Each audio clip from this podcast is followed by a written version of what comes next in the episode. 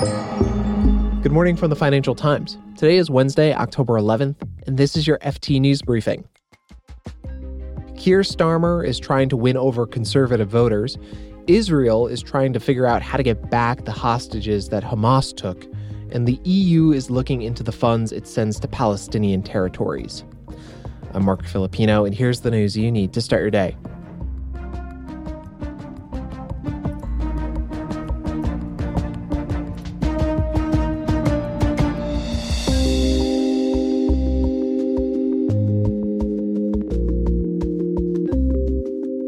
It's looking like next year's general election in the UK will be Labour's to lose. The party currently sits comfortably ahead of Conservatives in the polls, but Labour leader Keir Starmer isn't taking anything for granted. He outlined his vision for the country at the party's annual conference on Tuesday. Today, we turn the page, answer the question why Labour? Joining me now from a pretty noisy press hall in Liverpool just after the speech is the FT's political editor, George Parker. Hey, George. Hi there, Marc. So, George, going into the Labour Party conference, Starmer was looking to answer the question that we just heard why Labour, meaning like, why vote for Labour? What did he have to say about that?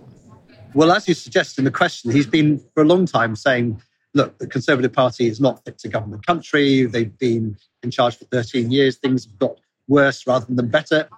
I wanted to remind everyone that there was a time, and it wasn't that long ago, when questions such as, is Britain destined for decline, would have felt ridiculous even to ask. So today was an opportunity for him to put a positive case for a Labour government. And there are, I guess, two sort of principal things he was offering. The first of all was the sort of stability issue, the idea that a Labour government could offer security after years of economic and political turmoil, but also hope as well, I think was the important thing that he was trying to project. So he said, look, what's been ruined can be rebuilt. Wounds do heal. And ultimately, that project, their project, will crash against the spirit of working people in this country, and they are the source of my hope. And also, he's promised to bulldoze, as he put it, the British planning system, which is one of the most restrictive in the world, uh, with the intention that it would unleash the construction of factories, uh, infrastructure, but also one and a half million homes over the lifetime of the next parliament. It seems like there's some sort of balancing act Starmer has to play here. Yeah, there is, because you know, he needs to win over a huge number of people who voted Conservative at the last election to win a majority at the next election, which we expect next year.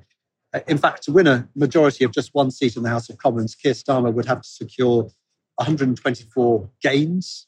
It's a very large number on a bigger swing than Tony Blair achieved in that landslide victory back in 1997. So nobody here in, in Liverpool is taking an election victory for granted, far from it. There's a sort of air of cautious optimism, I think is probably the best way of describing it.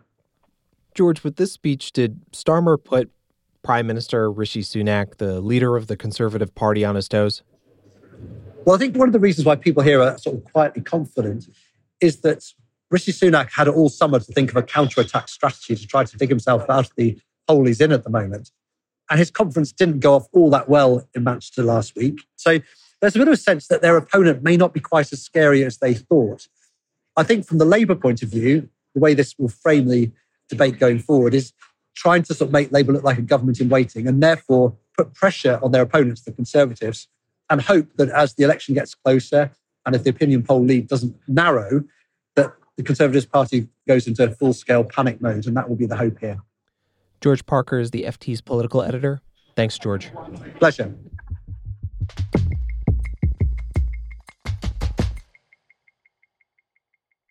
The European Union is looking into whether it will keep sending developmental aid to Palestinians. Neighborhood Commissioner Oliver Varhelyi posted on social media on Monday that all payments to Palestine are immediately suspended. But Brussels backtracked on that shortly after. It raises, though, the question what kind of aid is the European Commission sending to Palestine? Here to talk about this is our Brussels bureau chief, Henry Foy. Hey, Henry. Hey, Marc. All right, so tell me what's been going on in recent days when it comes to aid being sent to Palestinians from the EU. So, the bottom line is that there is a review going on by the Commission into whether or not payments that have been already made to the Palestinian territories may have uh, fallen into the hands of Hamas, the terrorist group that controls the Gaza Strip and that perpetrated the attack on Israel. But there, as I said earlier, there was a miscommunication leading up to the review. What happened? So when Mr. Varhelyi, the commissioner for uh, the neighborhood, EU's neighborhood, so he's basically in charge of relations with states like Israel and, and other states around Northern Africa for the EU, announced on social media that they were suspending funding to Palestine, there was this huge backlash, both public and private, to those comments. Some member states, such as Ireland, put out statements saying that they believed that this was against the rules, that he couldn't do this. Six hours later, we then get a statement from the, the Commission officially, if you like, a press release, saying that there was no suspension, there was just a review. However, no payments were currently foreseen. So, if you like, not a de jure suspension, but a de facto one at least. Uh, the, the crunch will come when a new payment is due and the review has not been completed yet, whether or not that payment goes through as to whether this is a true suspension or, or not. What had been the EU's funding strategy for Palestinians before the attack by Hamas on Saturday? So, the EU is the largest external donor uh, to the Palestinians um, between 2021 2024. They'd budgeted around 1.2 billion euros. 700 million of that is uh, allocated to uh, developmental aid, which is things like uh, energy projects, uh, water projects, and economic projects for job creation. The other chunk is humanitarian aid, so mainly to refugee agencies, to health, education, social services, uh, things like that. Henry, just out of curiosity, what would happen if the EU were to pull the plug on the funding to Palestinians? Let's make clear here when nobody's talking about pulling humanitarian funding, that will continue.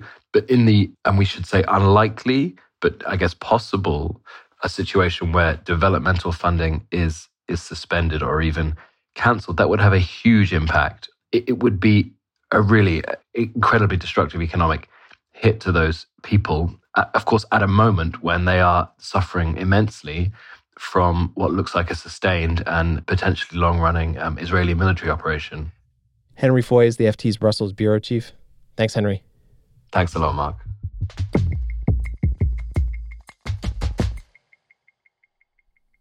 Hamas militants kidnapped dozens of Israelis during the surprise attack on the country. It's created a painful dilemma for Israel. It now has basically two options to get prisoners back, both of which are pretty risky. They could do prisoner swaps or bring them back by force. I'm joined now by the FT's James Schotter in Jerusalem. Hi, James. Hi. So, what can you tell us about the hostages who were taken? Well, there's conflicting reports about precisely how many have been taken. Estimates seem to vary between 50 and 150.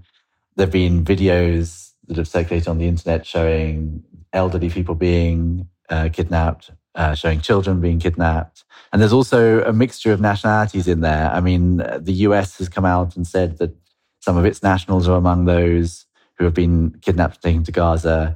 Uh, the UK also has nationals who have been kidnapped. And there's a whole host of other countries as well. So, James, what are the pros and cons of each option that Israel has here?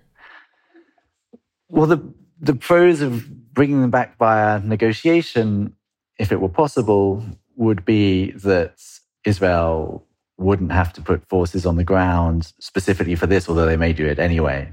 So the risk uh, would be lower. Bringing them back by force would obviously also bring the risk that the Israelis would inadvertently kill hostages because they don't know where Hamas is hiding them. And Hamas has obviously got a very elaborate network of tunnels under Gaza where they could hide people.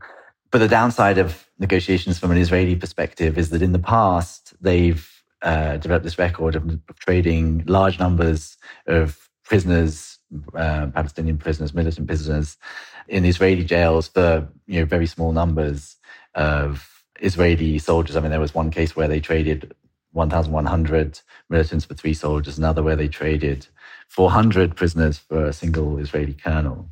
And then some of those people who were released have then gone on to commit further attacks against Israel. So there is a certain hostility, particularly on the Israeli right, to these sort of trades that could make it politically difficult to carry them out.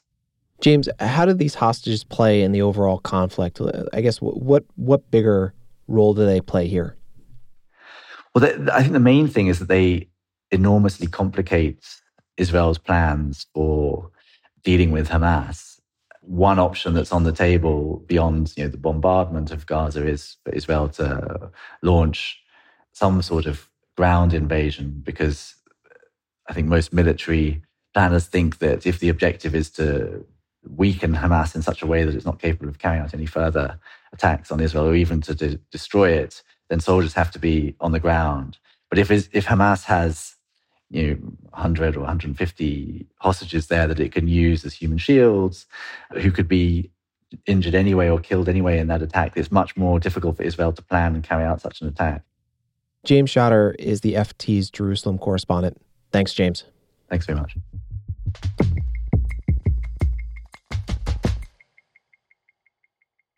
Before we go, the briefing is offering a sale where you can get 50% off a digital subscription to FT.com. To cash in on the offer, all you got to do is visit FT.com slash briefing sale. We'll have that link in our show notes. This has been your daily FT News Briefing. Make sure you check back tomorrow for the latest business news.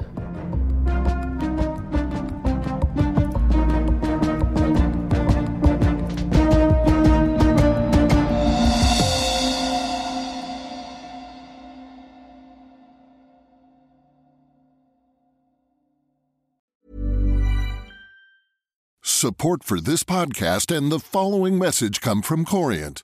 Corient provides wealth management services centered around you. As one of the largest integrated fee only registered investment advisors in the U.S., Corient has experienced teams who can craft custom solutions designed to help you reach your financial goals, no matter how complex.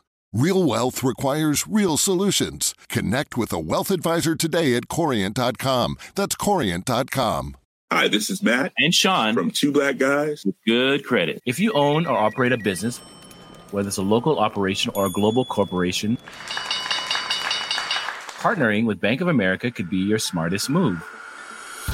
By teaming with Bank of America, you'll enjoy exclusive digital tools, award winning insights, and business solutions so powerful you'll make every move matter. Position your business to capitalize on opportunity in a moment's notice. Visit bankofamerica.com slash banking for business to learn more. What would you like the power to do? Bank of America, N.A., copyright 2024.